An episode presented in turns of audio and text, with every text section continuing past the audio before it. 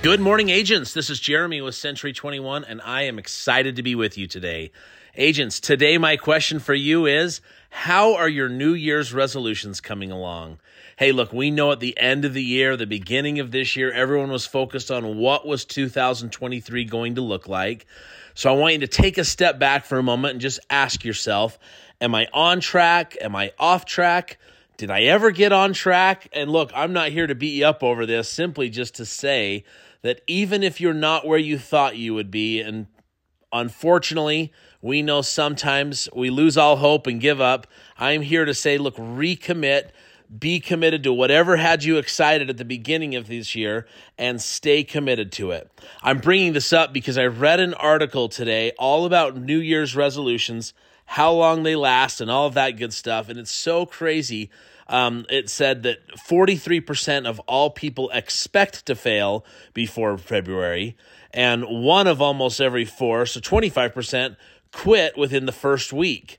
Um, and then about 9% uh, see the resolution through until succession. So, guys, my comment today, my question, my motivation, whatever it might be for you, is to stay committed to whatever it was that you were committed to at the end of the year and the beginning of this year.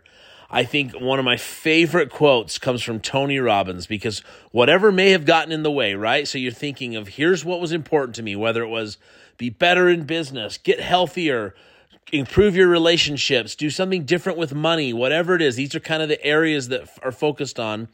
Whatever it was that's gotten you off track, don't let that completely derail you.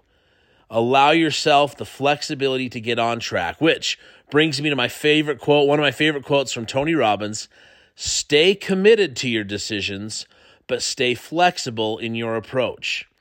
What have you learned from the beginning of the year through today to help you know about what's going to help you stay successful and what's going to derail you?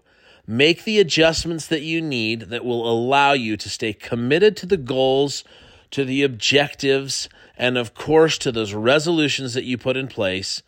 Stay committed to those and figure out what may be getting you off track. Make the adjustments or be flexible to the approach, as Tony Robbins says, and watch the great things happen.